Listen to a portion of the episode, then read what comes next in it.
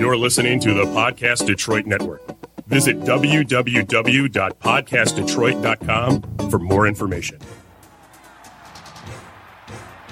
1935, the Lions win the NFL championship. The Detroit Tigers take the World Series. The Red Wings bring home Lord Stanley's Cup. Joe Louis begins his rise to world domination. This transforms the Motor City into Detroit, City of Champions. And we're off yet again. Detroit Episode three, man. City of Champions. I'm Jamie Flanagan. Charles Avison. And uh, Charles, I just uh, I want to thank you for taking the time and doing this. Uh, this was my crazy idea, but your amazing information. Uh, this trilogy of books, Detroit City of Champions. And again, I'm not trying to make an infomer- infomercial about the books. Go buy them. Uh, Well, I want to stop you right there and thank you, Jamie, because it's an opportunity to do it. And I mean, you guys have a you know awesome studio here. Oh, thanks. Um, you know, it's great. It's and I, it's like I've you know, I just appreciate the opportunity because it's it's one of the, it's I mean, it really is one of the first that I've had to really bring this thing out and um, talk about you know dive deeper into the story. So I I thank you. So and that's just what we're doing. We're just talking about it, and and we're mm-hmm. just because you are just this wealth of information and knowledge uh, combined. How many pages between the three books and the screenplay? How many pages are there? There's about a Oh, nine. you said a couple thousand. Yeah, it's, it's, I'd say I'd say I'd say uh, yeah, I'd say two thousand. Seven years of research and uh, just facts upon facts and photos and, and letters and articles and, and things you've gone through. And and we're not, I mean, we're not working off of notes. We're just working out of your brain here. And because you were like really upset before we got going. Yeah, I and you're like, oh, I missed man. that. I misquoted something. Yeah, uh, yeah. what, what what what what did you say? Well, it's like it, so. The, I forgot if it was uh, episode one or two, but I said that the um that I said that the the uh the Lions had won two championships in the 1950s, and that the Red Wings had, had won three. And it's actually three and four. The Red the Lions had won three championships. The Red Wings had won four. Okay, right on. And so it was like you know it's one of those things like you know you, you And- I just I you know I, I you know if we, if I make a mistake somewhere like that I Oh, and to sports fanatics are gonna it. Sure. pick, absolutely you know, and- and and well should they you know what I mean Yeah. well should they And so, yeah, I mean, so we get something again, but we're just having a conversation, Yeah. and and and you know, you're not reading out of the books. I know, mean, but it's crazy because I've said that a million. I've used it at, my, at the art shows and stuff a million times, and Yeah, it was like yeah. I was listening back. I had, you know, I was listening to the show, and I go, how the hell did I do oh that? "Oh my god!" Like I can't even bel like. I mean, it's almost automatic. I've said it so many times. Yeah. I just it was it just was a glaring error, and so All right, you know, I'm you know, it's I I, I admit my, my mistakes. if so things like that pop up, Yep. Go to the website, uh, DetroitCityOfChampions.com, uh, dot com, and uh, send all your complaints there. Charles is Yeah. is just dying to hear them. Yeah. Tell us how wrong we yeah, are. Yeah, but if I Uh, do, but if I see something, if I you know, I Yeah. I have no problem admitting. So we'll see. We might circle back and Yeah. because again, we're not. We're, I'm just you're just telling me these stories, and so uh, yeah, if, if we we we fumble on a, a fact, uh, you know, and we catch it later, or somebody helps Yeah. us catch it. Yeah. Uh, I mean, I, I'm all about learning too, and I've like you know learned and grown from these own stories. Like I've seen other perspectives on different things, and kind of, uh, you know, just I mean, it's I think really that's a lot of things about life too. Is like be, you know being open to you know admitting you're wrong about something, and um, you know, you know, only really you know if you're open to possibility. Just and this is with everything. Like I mean, that's that's the definition of learning. Like you're not born with you know knowing everything. So if you, you know, if you're open to it saying, you know, hey, I see something from a different perspective and I can, I can alter the way you see something, you learn and grow. And I think that's really like the definition of learning. But in this case, it was already a lesson that I knew. Yeah, and I yeah. just, and I made a mistake in That's saying it. it. So, So, we'll catch them when we Yeah. make we Yep. fumble. We'll Yep. catch them and, Yep. and we'll correct them.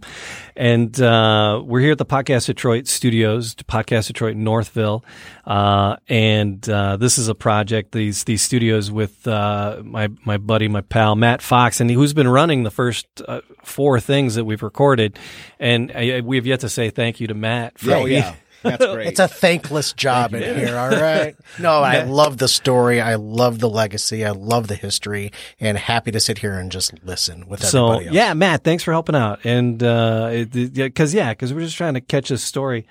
Uh, we we talked about you know Detroit really struggling. It was the depression, and uh, just the, the the Tigers had a decent year. Uh, there was Gar Wood was doing good in, in motorsports, and so things were on the uptick uh, a, a little bit. But what really turned things around for the Tigers, you told me, uh, and that's what we're going to get into here in episode three, is the genesis, the arrival uh, of Mickey Cochrane. and this is kind of the turning point that leads us into 1935, if I'm not mistaken, right? So Mickey Absolutely. Cochrane, Mickey Cochrane was like really instrumental in, in making this Tiger team team happen. The way I'm rocking my Tigers, I noticed that. That's an awesome shirt. Hawaiian yeah. shirt. Uh, yeah. With the Tiger D on his. It's That is it, yeah. But uh, uh, for people tuning in on Facebook or watching it on YouTube later, um, yeah, I need to start de- uh, upgrading my you know Tiger for My goal is to wear a Detroit T-shirt every time, or some sort of Detroit shirt every time. Uh, so I'm gonna. So, so we're we're three for three. Yeah, yeah, excellent. I may I may have I've some actually repeats. got City of Champions shirts. Maybe I'll start bringing some Oh, of those that we can crap. actually like uniform for the Hell show yeah. or something. Yeah. We're in. But Mickey Mickey Cochrane, uh, he was really, you know, it was the turning point, and just for the for the Tigers. What can you what can you tell me about Mickey's career before? Well, I actually wanted to lead off as kind of a little bit of a sort of surprise for you because um because every time I've mentioned Iffy the Dopester, you know, you get excited. His name, he's got a great name. I love it. I love, Iffy love, the love it. Dopester. Yeah. And so, uh, and I did too. Like, like I grew up as a, as a kid, just reading newspapers. Every once in a while, back in the, you know, back in the late '90s, I would see an Iffy the Dopester section in the Free Presser News. And to this, and like, and I always thought it was cool. And I, and I wonder now, um, that if it, you know, I just look back on that and I wonder if it was somebody writing that, like, you know, you use that, that original Iffy the Dopester who was in the 20s and 30s and his name is Malcolm Bingay, and he was the, um, sports editor of the Detroit Free Press. And so, um, and so, yeah, so I, I wonder if they would kind of just conjured that nickname or whatever, because it was strange for me to, to, cause I remember reading about Iffy the Dopester when I was, you know, as a kid growing up. And then when I was doing the 20s and 30s research, you know, I'm seeing Iffy the Dopester all over the place. Yeah. I'm going, oh my God, there's this weird, you know, there's like this, you know, maybe there's like this legacy, which, Yeah. but I haven't seen it in, in, in recent years. So, but anyways, so what I have for you is, um, it, the, it- like I we've talked about in the previous shows that at the end of 1933, Right. okay, the Tigers were, like I say, the situation in Detroit was really Gar Wood was the only, um, really notable sports, you know, thing going on in the city. Um, and the Tigers were, you know, the Tigers were, you know, fan favorites, but at this time they were dreadful for, for many years in a row. Um, and so I told you about, I call it the Riot Act. Iffy, wrote an article in the paper saying, the Tigers are dreadful and they need to do something about it. You know, it's time to do something about it. And then that is what, what, like, I don't know if that was the catalyst of what came next with Mickey Cochrane, but at the very least, um, it, you know, it was big enough that Fred Lieb, who is probably my favorite uh, sports historian, wrote about it in the book in his, in his, uh, you know, definitive guide on the Detroit Tigers, which is an absolute must, by the way. If anybody, if there's anybody's really a Detroit Tiger sports, hist- um, you know, into sports history, um, this the, the the book by Fred Lieb, just called The Detroit Tigers, is an absolute must read. It, I mean, it goes through the early night, early 1800s with Detroit baseball and everything. So tremendous read. But anyways, so what I have for you is a read. And I want to read you the, just you know the Iffy's article. It's Okay. very sh- it's, it's not too long. That call to action from 1933. Yeah. It's so so the idea is you got to do it in the old timey yeah, voice, no, though. I don't think I can do that. Not as good as not as good as you, buddy.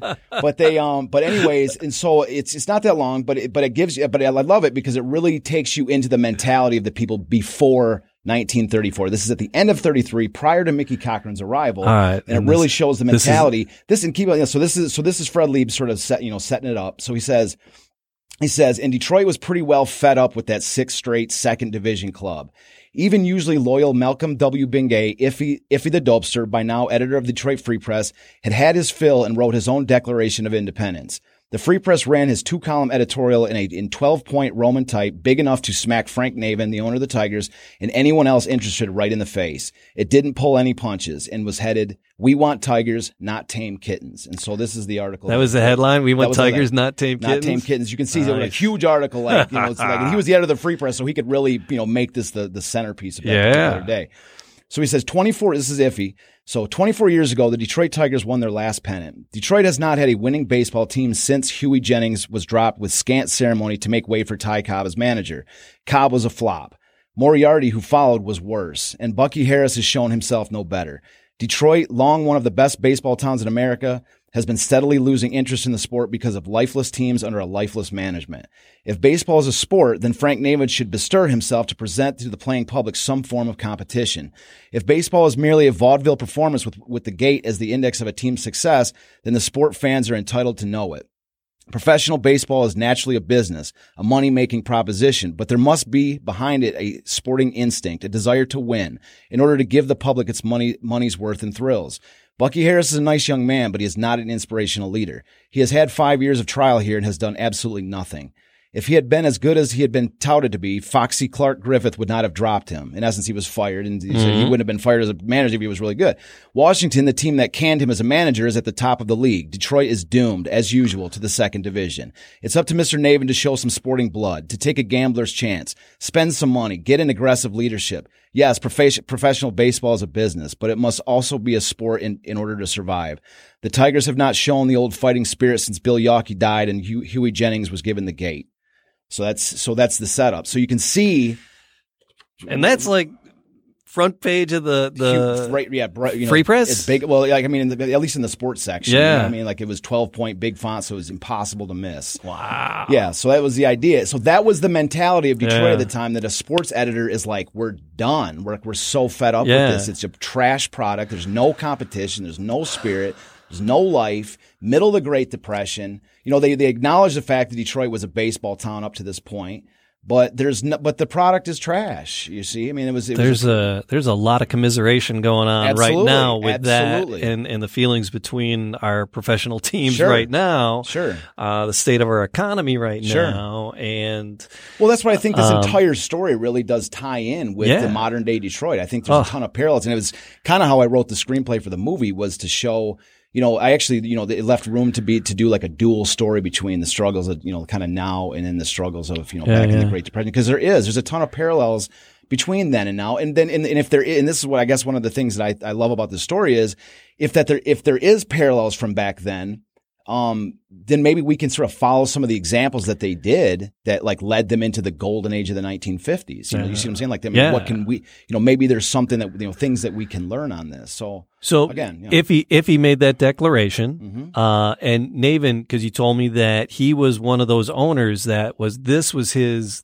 thing. It wasn't like a, this was someone with a lot of other money exactly. with a with a secondary baseball yep. passion. This was his business exactly. Uh, and so, what do you think he? Do you think that lit the fire under him to make that investment? Yeah, bringing I mean, Mickey here. I, I think like I, you know, it was never acknowledged by Navin, but it really what came next. I mean, you, you I mean, it, certainly it wasn't lost on Navin. It, you know, he wouldn't couldn't have been completely. But you know, I think one of the the, the elements of of this is that you know it really does rep- represent like maybe he did because because you know what happened next was huge. Mm-hmm. It was mm-hmm. so big. I mean, is it just a coincidence that like I mean, just uh, I, I, I forgot the exact date off the top of my head, but it was just a month or so later that Navin makes the biggest move he's like ever made. I mean, he ne- there was no move bigger in his entire right. career. I mean, they got Ty Cobb, but they also got him as a youngster, and he developed with the Tigers. But there was never like a free agent acquisition bigger than what Navin did just a month or so later. So um, you know, at the very least, it wasn't lost on him that he needed to do something, and maybe you know, you know, something like this may have been that triggers thing that said, okay, now's the time. I got to do something, or I got to do something else, like leave the team, like and try to sell the team or something. Thankfully for us, it was Mickey Cochrane. Yes, and uh, yes. Uh, so now Mickey, Mickey. You're so fine. You're so fine. All right, sorry. I live my life through song lyrics and movie quotes. Stop. Uh, but Mickey Cochrane, I'm, I'm 12. I know. Man. All right. Toni Basil out here. But uh, so Mickey Cochrane Got it. Where's that gong, man? Hit the gong. I, I know. You got to hit that that gong cymbal ready to ready to go when he hits that. Uh so so Mickey, his career, he he was he, he was playing for quite a while before he came to us. Absolutely. So yep. How important was his career before us? What do you know about it, Mickey? Before Mickey Detroit? was one of the so there's back in the 1930s. You have you know really three three that's well three of the biggest catchers, three of the best catchers in baseball history played back in the 1930s. I mean, these are there's um I mean there's there's only I mean there's really not that many catchers in the Hall of Fame. I think off the top of my head, and it's like eight or nine catchers in the Baseball Hall of Fame, and three of them are from the 1930s. Okay. And so um, so you had so you have uh, um, um, uh, Gabby Hartnett for the Cubs over in, and, and then you have um, Bill Dickey for the Yankees, who was just one of the absolute legends, and then Mickey Cochrane of the Philadelphia Athletics. Those are your three. Those are your three. Um, like just the best catchers in the game. And Mickey Cochrane had been playing for for the uh, Philadelphia Athletics for nine years at that point. Wow. Yes, and so he was a um. MV, I actually wrote this one down, so I get this wrong. Yeah. But he was the uh, 1928 MVP. He started his first year was uh, 1920. Uh, what was it? 1925.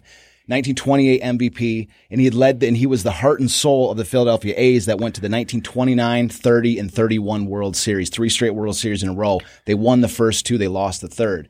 But he was like, I mean, he was considered by every, like, he was considered by everyone in the game as elite. I mean, it doesn't get any better than Mickey Cochrane. He is an elite catcher, and not just because of his performance. He was an incredible offensive, an offensive um, catcher, tremendous defensive catcher, and he was also, I mean, like of that rare breed that is.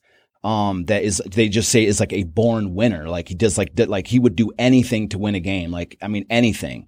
And so, like, I mean, in the same cut from the same cloth as like a Ty Cobb, you know, which is just intense to the extreme and does not settle for anything less than victory. And so to have something like to have him come in Yeah. was was huge. Was Yeah, yeah. huge. Yeah. So now these ball players uh, of the time, um, because what uh, professional athletes make today is is usually pretty ridiculous money. Sure. Uh, were they making good money, ridiculous money? Did they have other jobs, generally speaking? It varied, you know. Yeah. It varied. There's not. I don't. In the 30s, there's. I don't think there's really a you know a you know definitive blanket over all of it. Um, Right. you know all the players, and really even to this day, you know, really even now, there's Some no there's yeah. no blanket because I mean the major league. If you're, you know, a lot of times people you know think professional baseball players, and, and right off the bat they go, oh, they're just super, they're super, you know, wealthy players. Yeah, yeah. But the problem for this is that the, you know in, in in professional baseball, it's you know.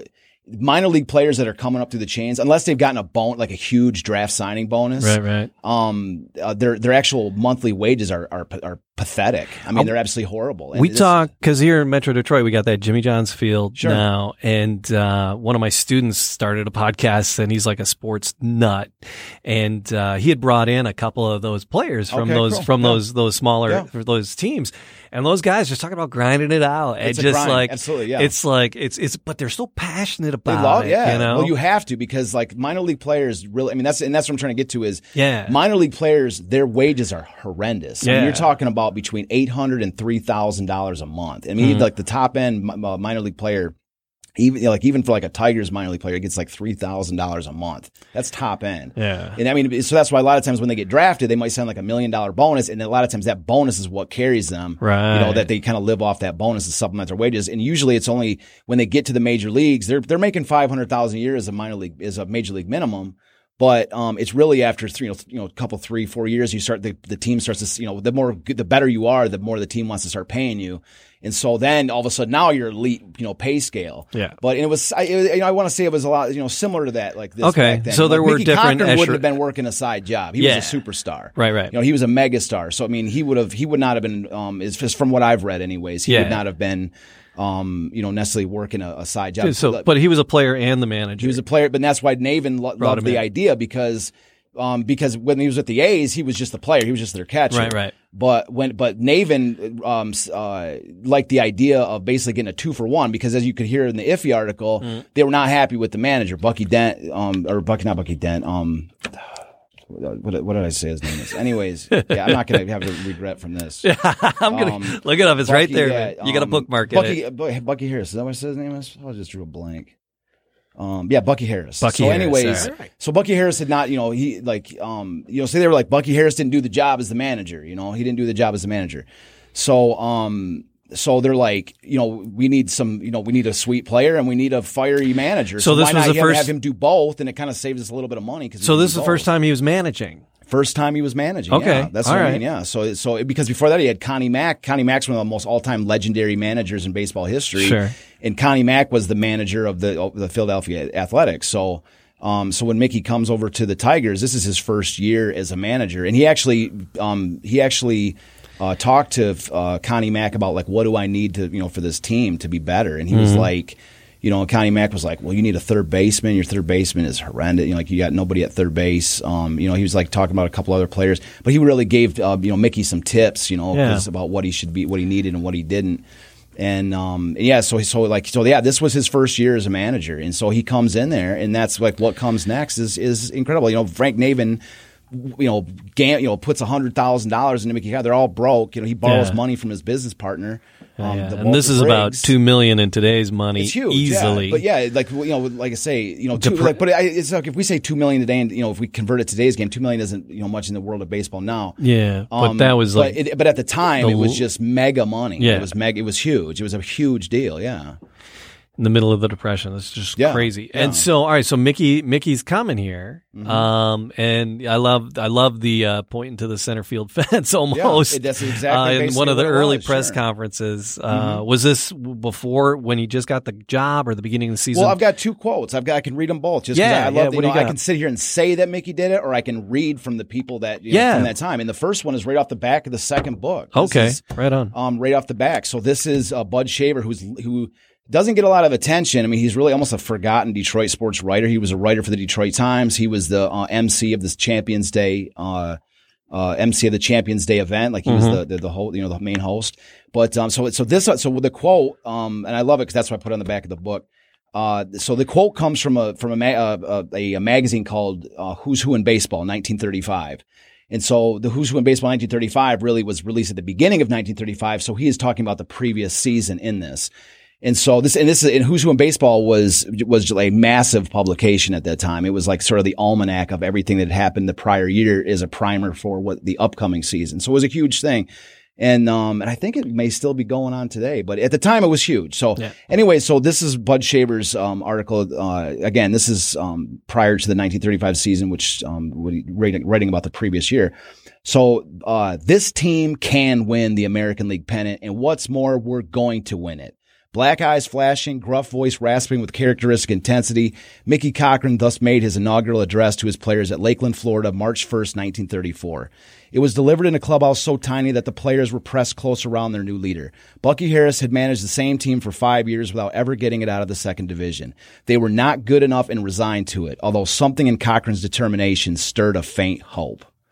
You see, so that's that- you see, so he's um, like I say, he's they're talking about it like that's what he was doing. You know, this is the stuff he's saying. And I've got another one too by I mean I could read that one too if we want, but otherwise, um, this one's by H. G. Sals- Salsinger, and he's talking about Mickey that he was actually saying that same thing all the way as early as the um, as the winter meetings, right after he was signed by the Tigers. Like he hadn't even signed the actual contract to, to play with the team in '34, and he was already saying, "We're going, we're winning the pennant, we're winning the pennant." And H.G. Salsinger, like it was amazing. Like nobody could believe him. Like we didn't even write about it because it was so ridiculous. like we didn't want to embarrass him. you know? So where Mickey came in as the manager and he made some player changes. Did he? Was that his responsibility to bring in different players? Yeah, I mean, he really he was like a you know you know manager slash kind of GM. You know, so it was kind of left. It was left up to him um, to a certain degree as far as bringing in players. Um, So and who did he line up for thirty four? so well, that's so the idea, and that's what's so interesting is that really there was no major differences between the the ma- the biggest player, really the biggest player addition was Goose uh, Goose uh, Gossage, or I'm sorry, Goose. I'm sorry, I said God. Goose Goslin was the biggest um was the biggest addition. Uh, uh, from that team, and Goose Goslin was viewed as a um, sort of like over the hill, like tremendous hitter in his day, Yeah. like but he, like sort of looking at as like a guy who was like sort of over the hill. That was an older cat. Yeah, he was a Okay. little bit older, older guy coming from, you know, coming from Washington, from the Washington team, and um, look, viewed as uh, viewed as somewhat over the hill, All right. and like you know, basically expendable. Like his best years are behind him. You know, maybe he's got a good year left him. Who knows? But um, so anyways, but you know, Goose Goslin was eventual Hall of Famer. I mean, he was a tremendous player in his day, and so Okay. and so he was. And so he was, um, uh, you know, Mickey brings him in, you know, to play and you know play outfield for him, and so that was really the only major addition. It Okay. really was. It was really the only major addition. So Mickey and, and Goose yes, were the the two the just the two big changes. that was really the biggest changes and he took this team from a bunch of losers into and and and shaped them into I mean the most one of the most dominant teams in baseball history 34 and 35 these team this team could not be stopped yeah and so I, I mean actually I have other quotes too. I have a quote where um and I'd like to read that one too if we have a chance like I mean I, I you want me to read one right now It's Yeah, just- yeah, this- yeah, because I yeah. love it because I love it and because Yeah. it because it shows it, it talks about the impact that he made coming out of um coming out of uh what I actually marked the page here. I don't know. no, awesome. Yeah. Once- yes, I just wanna Bring your sure. notes out. You, Yeah, just- you don't have to hide them. All right. Well, I just want to make sure that we don't it doesn't take too long to find Yeah. it. So No. 116, I got it right here.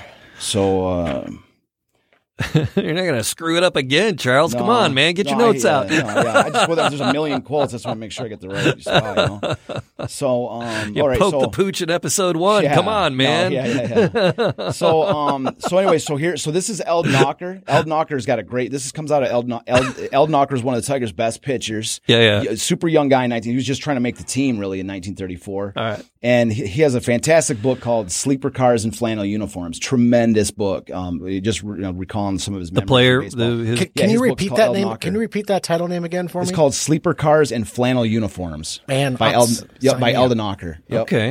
And Fair. so yeah, in um yeah, and so uh anyway, and Elden Auker was that was uh um th- throughout the final pitch for for the Tigers um for the for the final Tigers game Mm-hmm. for the for the last uh Detroit uh Tiger you know for the at at uh, Tiger Stadium. Elden Auker was still alive at that point. Yes. Oh. Yeah. So, anyways, um, and he gave a speech at it and everything. Like he was, you know, tremendously. You know, he had this uh, submarine delivery, underhand delivery. Um, let me just make sure. I just want to make sure you throw out the pics because I know he had a major role in the thing. So let me just take a look. Yeah. So that was a that was a big that was a big day. Like the the the the switching of the stadiums. Uh, definitely Exactly, changed yeah. the So- changed the vibe Yeah, of I things. actually have this quote right here where he says, um, so yeah, he said, this is Elden Auker, just a little bit, I guess was a sidetrack. So, um, so he, so he lowered the flag for the final time at, uh, Tiger Stadium and he says, Brad, take this flag to Comerica Park, your new home, and take with it the boyhood dreams, perseverance, and competitive desire it takes to become a Detroit Tiger.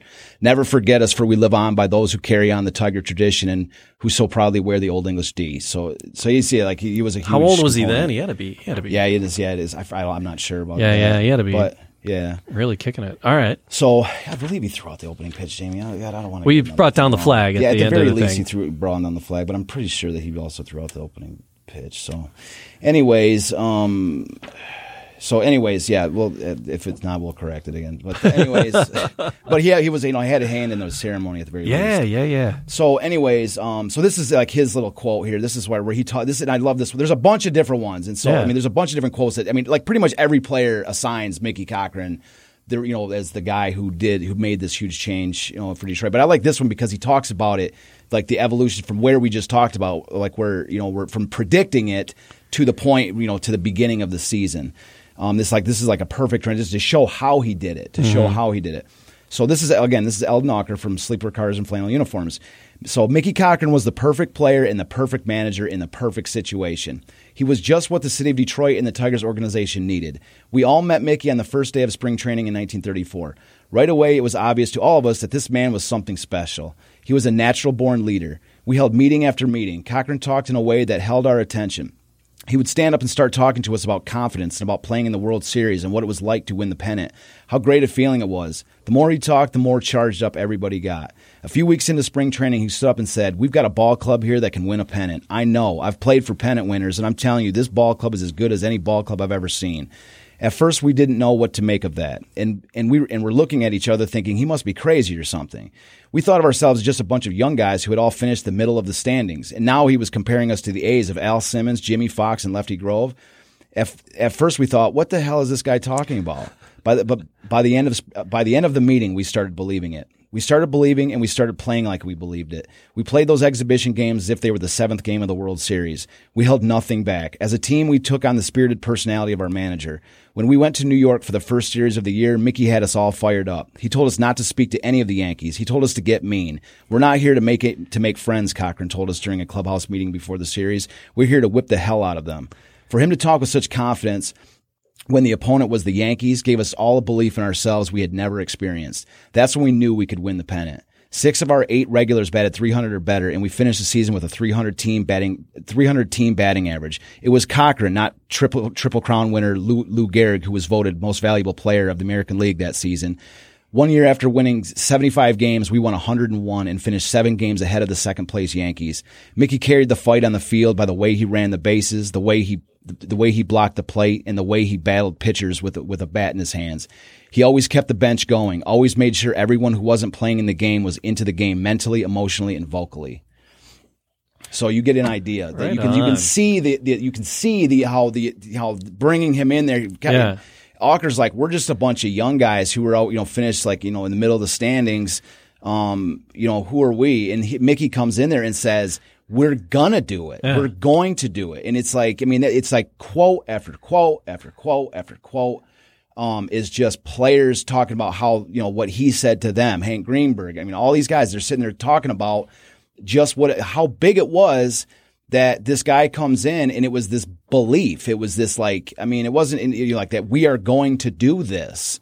You see, and it was like, and, and that's really, that's like one of my favorite components this entire City of Champions story that you have this, um, that you, ha- you know, that he comes in here and just says, um, we are going to win. You know, we're going to do it. And he puts himself out there and it was just, you know, this, this, um, you know, this desire, like we're going to do it. But, you know, winning believes that you're going to do it. You're Yeah. going, you know, you're to, you know, at the very least, you're going to go down and you're not, you're to, you know, you're not, you're to go down fighting at the very least, yeah. you know? And so, yeah. How many games um, would would a, a season be uh, like in 1934, 1935? How many games comparatively to today? 158 back then. They would still play. Uh, Yep. So how many do they play today? Uh, 162. Okay, so I mean not so it's just a handful, just a few shorter. yeah, Yeah. Well, yeah. not this year, but Yeah, not this year, sure. But Sure. okay, there so was 16 teams, 16 teams back then, so eight in each so league. they play 150 games. At what point in the 158, yeah. 158 games? At what point in the season they're like, "Hey, fellas." We might have this. Yeah. Where where is it? I mean, I know they were feeling it from the get go from that spring training, but when did when did it catch on with the city? Like, what were the? Do we know like what the attendance I gotta make was? sure they have 158 game thing. I'm, not going to have to back up. I'm going to make sure this is this was 'Cause I'm really curious, I'm thinking kinda maybe it might have been curious, 153. like, I- what I'm kind of sorry to pause attendance- This thing. What 1934 Tigers record. Hold on one second. Yeah, and then uh, but I'm just kind of curious, like what kind of attendance did games have, like in in the It just in, varied by the team. You know, I in mean, 33? it's- No, I mean like the Tigers. I mean, what kind of attendance did they have in, in 32 and 33?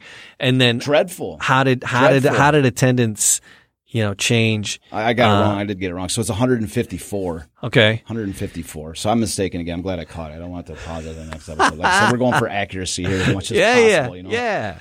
Um, so, So- yeah, no. And I'm asking you questions that you, I we didn't. You know, like I said, we just Well, a attendance conversation. jumped from and- something. Their, their attendance jumped from something like in 1933, it was something around uh, 7,000 fans a game, Mm-hmm. and then in 19 and then uh, in 1934, it jumped up to uh, in the 14,000 fans a game. I mean, it was easily doubled, Mm-hmm. easily doubled. In in the Tigers, 1934 drew something around like 960,000 fans for those games. Okay. Uh, and then the t- 35 Tigers drew over a million. Wow. Over a million. So yeah, it was um it was huge. Yeah, it was a you know dramatic improvement. I mean, you had Yeah. teams like the Browns that were drawing like I mean dreadfully. I think it was like I mean it was like 400 or 800 fans a game. It was it was real ugly. So, Okay.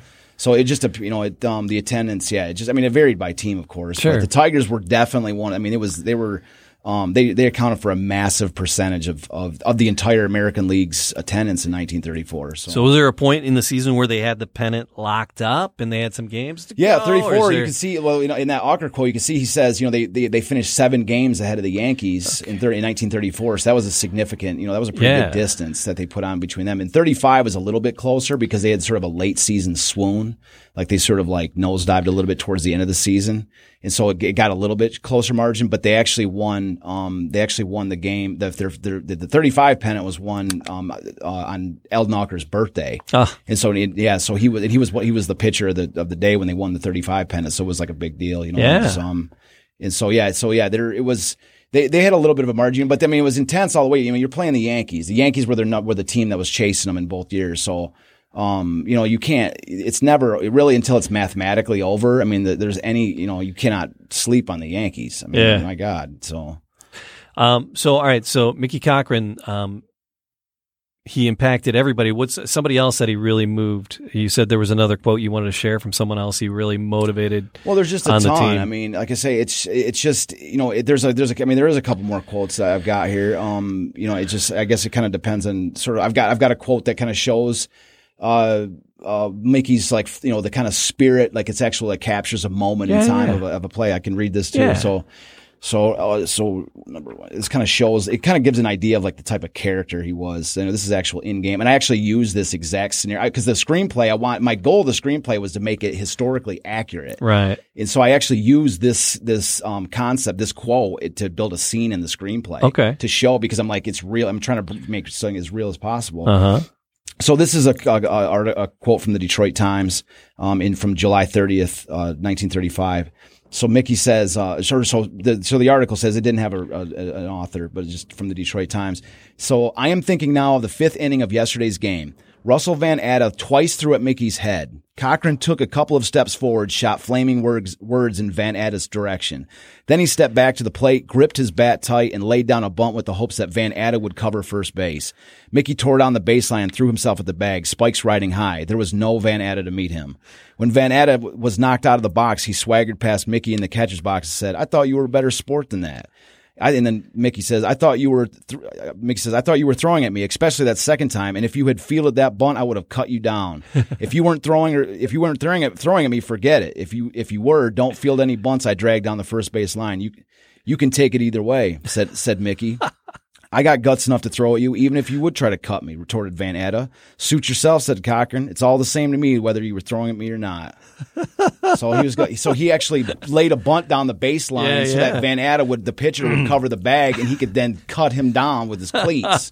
That's Mickey, right? I mean, that's so that's, just a- and he's standing up for his team, standing up for himself. Yeah. and uh, just Yeah, motivating Mickey's the type the of guy like as a catcher, like one of the things that he was like known for Yeah. was that he that he hated like he hated to see a runner across the plate.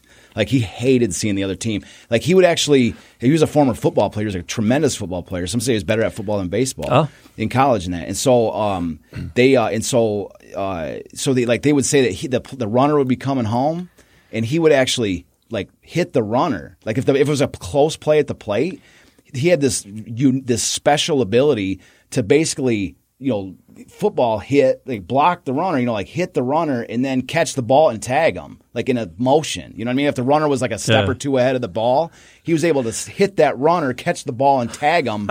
You know like that's the kind of player he was. He would like not give up a run. He would never give up a run. Like that was his entire thing was like if there was any way that he would you know prevent a run he would you know he would do it so So he lit the fire. These guys came alive. Yeah. 34. They win the pennant. Yeah. And that puts them in the World Series. puts them in the World Series, and the, And- and, the Tigers at one point are up in the sta- up up in the series. Yeah. Um, they're up in the series, and then they and then they they lose in that seventh and final game. so, okay. So it- went all the way to seven Cardinals. games. Yeah, a lot of a lot of listeners might be familiar with the the, the Medwick incident.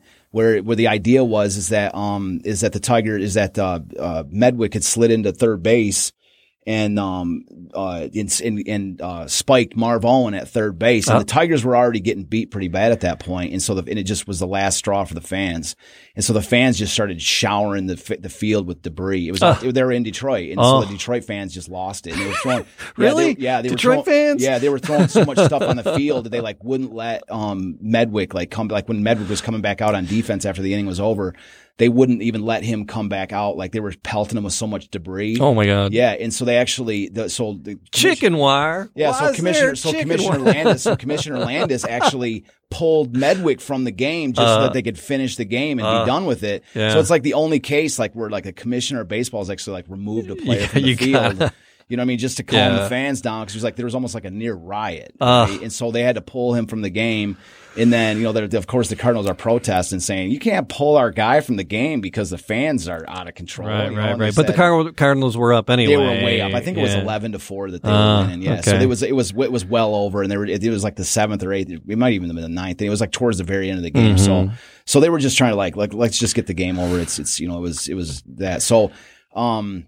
But you can see, like, you know, they go all the way. They have this incredible year in 1934. They come out of nowhere. Mickey makes this, you know, declaration. Mm-hmm, This close. Yeah, and they go all the way to the World Series. They're up in the World Series, and then they ended up losing in the seventh Mm. game. So just it's absolutely. I mean, can you imagine? Like, I mean, what a. ma- I mean, it was like this magical ride. That it was like you know, it was for all these people at night thirty four. It must have seemed almost like destiny or or something like it, this is like an inevitability, you know. And and and and this, keep in mind, this is the Tigers' fourth attempt at a World Series. This is their fourth attempt trying to win a World Series. Yeah. And Because they lose still it. haven't won one yet. They haven't won one yet. They, they went to three World Series with Ty Cobb, 1907, 1908, 1909.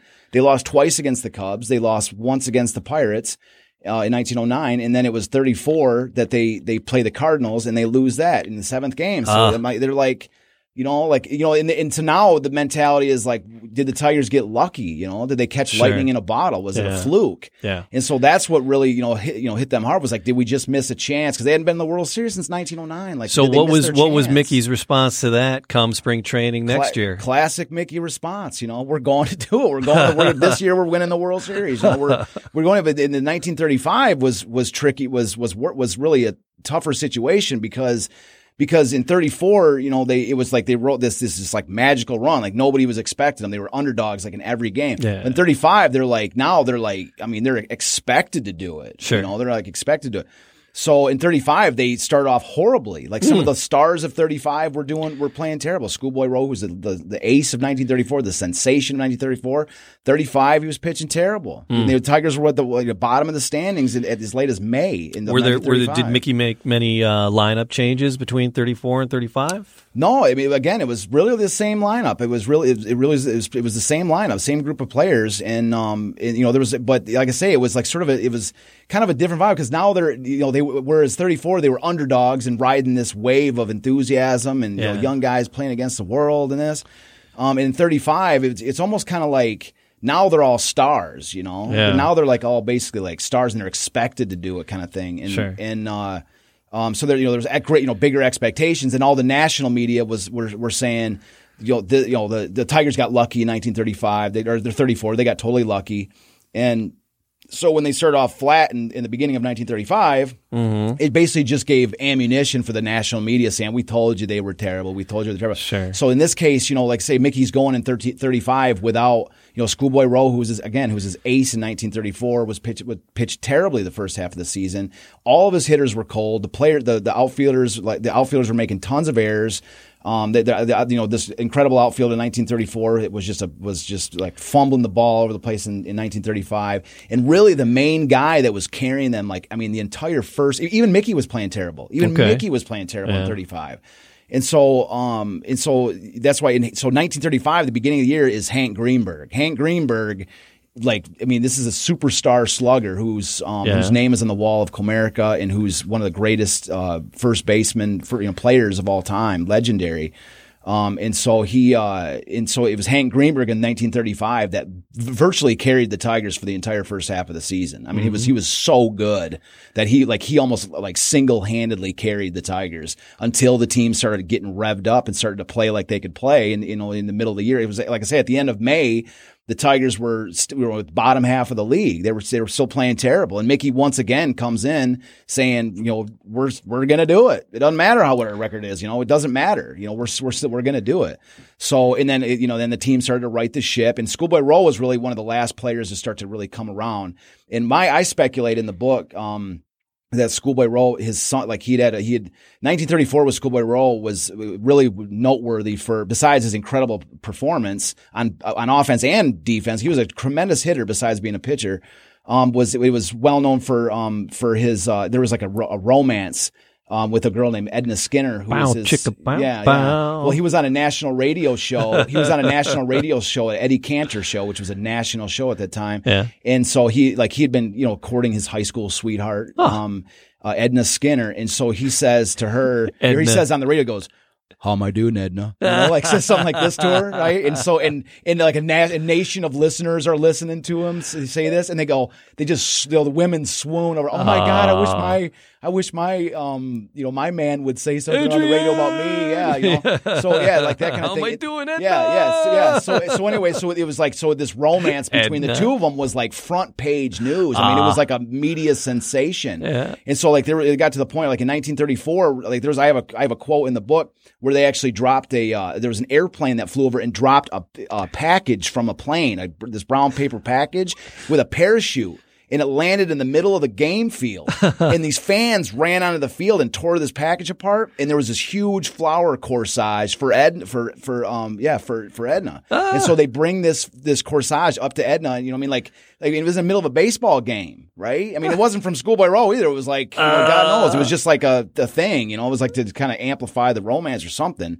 Um, but like I say, like that's how big it was. And then so they had gotten married in the off season, Okay. and Edna, and they had a child. Uh, in his schoolboy's now, Lin, Lynwood uh, Rowe was his name. All right. It was Lynwood Jr. And Lynwood Jr. was sick. He was born Uh, sick, and he had uh, some uh, uh, all these different illnesses. And so I speculate um, that that that may have had a major factor on his performance in Okay. 35 because Yeah. he was just so distracted because it was you know the illness. I'm not sure how long the illness lasted, but um, you know, like it, it was it's just strange that a player of the magnitude that he was in 34 had such a just a huge fall in Right. 35 and then he would that in that he would come back towards the end of the year and really start to pitch like on fire again like he did come back and ended up being one of the most important pitchers the Tigers had. So how did how did Mickey did Mickey turn around? His performance turn around Absolutely, as well. yeah. They you know stormed towards the end of the you know you know he they all did the whole you know by the I that's what's I kind of trying to get at is you know Hank you know Hank Greenberg really carried the team the first half of the year Yeah. and then you know long enough just long enough for the rest of the team to finally they like everybody was in a slump for the first half except for Hank who was just red hot and so he and so um uh and then so like I say he, he carried them long enough that uh that the, when the when the rest of the team did ca- finally click. That it was just game over, you Yeah. know, game Yeah, over. yeah. They were like because Hank didn't stop. Hank was Yeah. MVP in 1935. He was an absolute monster. So that's what I mean. Like so, you know, now it's not just Hank in the end of the year. It's the whole bunch is back. You know, and they're it's you know that's what I mean. So it, you know it uh, you know he carried it. You know he so yeah so yeah, but Mickey was the one that was still like the driving force. Like I don't care what our record is. You know, we're still going to do it. This is you know we're making this happen. It doesn't matter what our record is. You know, all you mm-hmm. naysayers, you're going to be you know the last ones to see it. So. and, and they did it. Yeah. So where where does Mickey's career go from there after after 35? How long is he with the Tigers and then what is He's was with this them. Uh, yeah, so he's with them for another full year. The, uh, I, th- I believe he was injured at that in that um set, in that that third year with the team, and then he and then he had another half season where he got hit in the face by a baseball, Hmm. and so and it, and it, and it he was over. It was over for him. He tried to come back as a uh, just as a manager, and it and he was just not he was just not all there. I mean, Yeah. it really uh, really messed him up, and it's really kind of sad because one of the one of the best um there's a, a great this baseball movie which I really enjoy. It's Ty Cobb and Mm-hmm. um uh, a movie called Ty Cobb, and um, oh gosh, what's his name? Um, anyways, this movie called Ty Cobb, and they and Mickey Cochrane is in the movie, like as an actor portraying Mickey Cochrane. Yeah. and uh, he is. It's like you know he's like a drunk and like you know Ah. kind of like you know they, they really don't. It just it's and, he, and, he- and I- like not saying that like I mean his career you know he didn't. It's not like it's inaccurate portrayal of him, but it was it's just kind of sad to see it because it's like there's never really been a movie. You know, I, I just think that Mickey Cochrane is one of these characters, you know, one of these players that, you know, his name, he was a Hall of Famer and, you know, every once in a while, you know, his name is sort of referenced to different elements of baseball. It's not like his, you know, he's been like forgotten, uh, you know, necessarily, but, Sure. but, um, it's just like, it's just said like pretty much like the only movie that's ever been made where he's in it. He's like this, you know, drunk and whatever. And, you know, it's like, that's what I mean. Like he got hit in the face by a baseball and it, you know, it just destroyed him. I mean, Ah. it's, you know, it just wrecked him. So, um, These and then these players they give give it all. Yeah, they, and they didn't wear so helmets many back of then them either. Yeah, too. You get hit in the face, you know, hit in the head by a baseball. It's Yeah. like it, you know, who knows what kind of damage it does. Yeah, and for yeah. Mickey, it wrecked him. It did. Yeah. You know, it you know it pretty much um you know ended him. So. Um. Yeah. So it. Uh, yeah. So, but like I say, Mickey, it was just he was just huge. You know, he was. It was, and that's like one of the main components of this is like, I mean, I put him on the cover of the second book. Like, um, you know, it's like he was just he was so pivotal. And I, you know, again, I we could go through article after article after article, quote after quote after quote from the books, just to show how. I mean, every single. Um, you know, like it's just like how much credit everyone gave him for being the, you know, that that the heartbeat of this team. yeah. So, um, yeah. So, like I say, it, you know, it, it was huge. And one of the one of the sort of campaigns that I'm on is, uh, is is to try to is Mickey is Mickey Cochrane. He he played nine years with the Philadelphia Athletics and three three and a half years with the Tigers. Um, and so he's sort of like you know like one of the th- campaigns that I'm trying to you know talk about. And I actually say this in the book. I make a special section in the book about why Mickey Cochrane's number should be retired by Yeah, the yeah. Tigers. Is it retired in It's- Philadelphia? It's not retired by either team. okay. No. Well, the Philadelphia A's did they go? Well, that's what I'm saying. They left. Now they're in Oakland. So it's Okay. like, why would you know, kind of Oakland retire the number of it? You know, that's what I mean. That's like why Yeah. he's like sort of like lost in the middle of this Sure. because um because so so so his number was number three, which is the same number as Alan Trammell's number. Mm-hmm. Um and so the idea so Mickey his name is on the wall of Comerica Park, but it's Yeah. it's an it's like it's called like an honored honored name. Yeah, It's yeah. not like his number's not retired, it's just his name on the wall. Is wall. Trammell's number retired? no, but it's Okay. expected that at some point his number, you know, most likely will be. Yeah. Um, but Be a nice but- dual ceremony. Exactly. I- That's what I'm saying. Like, it'd be, I think it would be great, and it's that's why sort of time is of the essence. Because if they do retire Trammell's number, um, you know, like, like, because but there's precedent for it because um, the, the the New York Yankees retired the number eight. Uh, with Bill with Bill Dickey and Yogi Berra, both catchers, Mm, right. And so they, they it was like a dual number. Like that number was so big, that was so important. There was two legendary, um, you know, players that both had that number. That like the that, that nobody ever wearing that number could be good enough. You know, could have more value to this league, you know, than these players. That's that's kind of the. the Did symbol of- Trammell uh, wear it because of Mickey, or no, was that no, that not that I've just- not that I've ever heard, and I don't think so. No. All right. Um, but that's what I mean. But you know, how cool it would be that like you know between the combinations of Trammell and Mickey Cochrane, like no you know no combination of players will ever be will ever have an impact on a team it, like these two did. You know, and so um yeah, and so, but one of the one of the main arguments, and this is kind of what I wanted to get at, is that one of the main arguments against retiring Mickey. Not that not that there's been some big media argument about this. There's Yeah. never been. Really, it's just um, on, you know nobody talks about it at all, and that's where I'm trying to you know begin the conversation um, about it because. Uh, um, because one of the main requirements usually for retiring a, a player's number is that they played the majority of their career Oh. with a team, Right. Like the, at least the majority, or if not all of their career with the same team. Yeah, but come on, 1935. But here, but I got the, but I've got the magic, you know, the the, the, the big thing that Yeah, you know yeah. that flips this case because Mickey Cochrane when we, when he went into the Hall of Fame in I got the number written down right here. Um, he went in the Hall of Fame in 1947, Uh-huh. right? And so when you go in the Hall of Fame, you have to pick a, a pick a, a, a team to represent when you go in the Hall of Fame Yeah, on your baseball cap. Yeah, Can you guess what teams he went in the Hall of Fame wearing? he's a tiger. He went in as a Tiger. Okay, He was he played and the with, player gets to pick that. the player gets to pick it. So that's what I'm trying to say. So this is let me just lay out the two credentials That's for the two teams. uh, I'm done. I'm in. you have yeah, you have nine years with the A's. Yeah. He won an MVP. He went to um he went to three World Series, Won one two, two. Yeah. one two. And so nine years with this with his A's team. Played with the Tigers for three and a half years. He went to two World Series, one one, and, and an MVP. So it, it- statistically speaking, there's no it's a no brainer. He should have gone in as an A, no brainer. Yeah. So why would he go? So like this, that's what I'm saying. He went in as a Tiger. That's how special that year, those years were for him.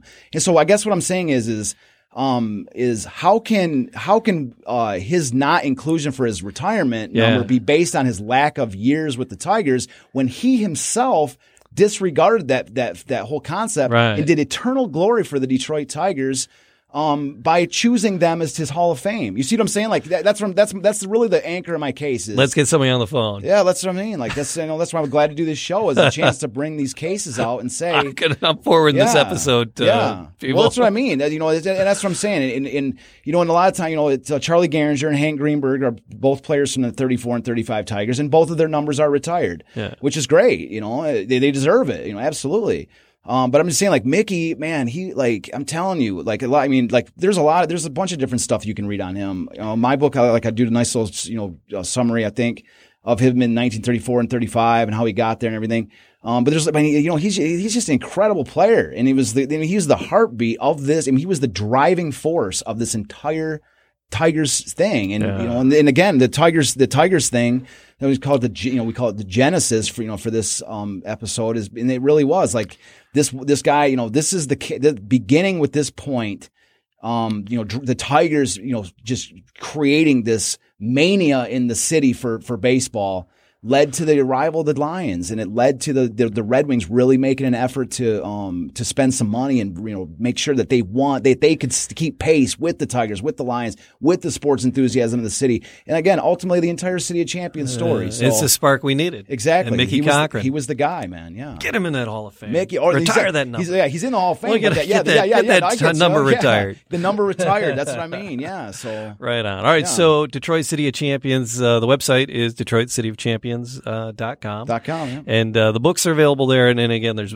tons more on Mickey's story uh, in there. We can only skim the surface really on, on these. Yeah, It's there's been, so it's many been quotes hour. and articles. Yeah, uh, it's, It's it been goes quick, man. I love it, but I, but I love the opportunity to really focus on on you know. Just I like thought it was going to be a half hour. I'm like, oh crap, Yeah. we're only uh, No, one but, you dude, know, half I hour, the- now it's an hour in. Yeah, but I just oh. love the chance to actually focus on Mickey for a second. You know, like I said, You got I do a lot most of your facts right. talking. Way to go. Most of them, I got to tune it up a little bit. That's what I'm saying. I'm like, I'm not taking any chance. I got to keep notes. and No, that's here. no, that's awesome. And again, we're just having a conversation. You're pulling most of the stuff out of your head.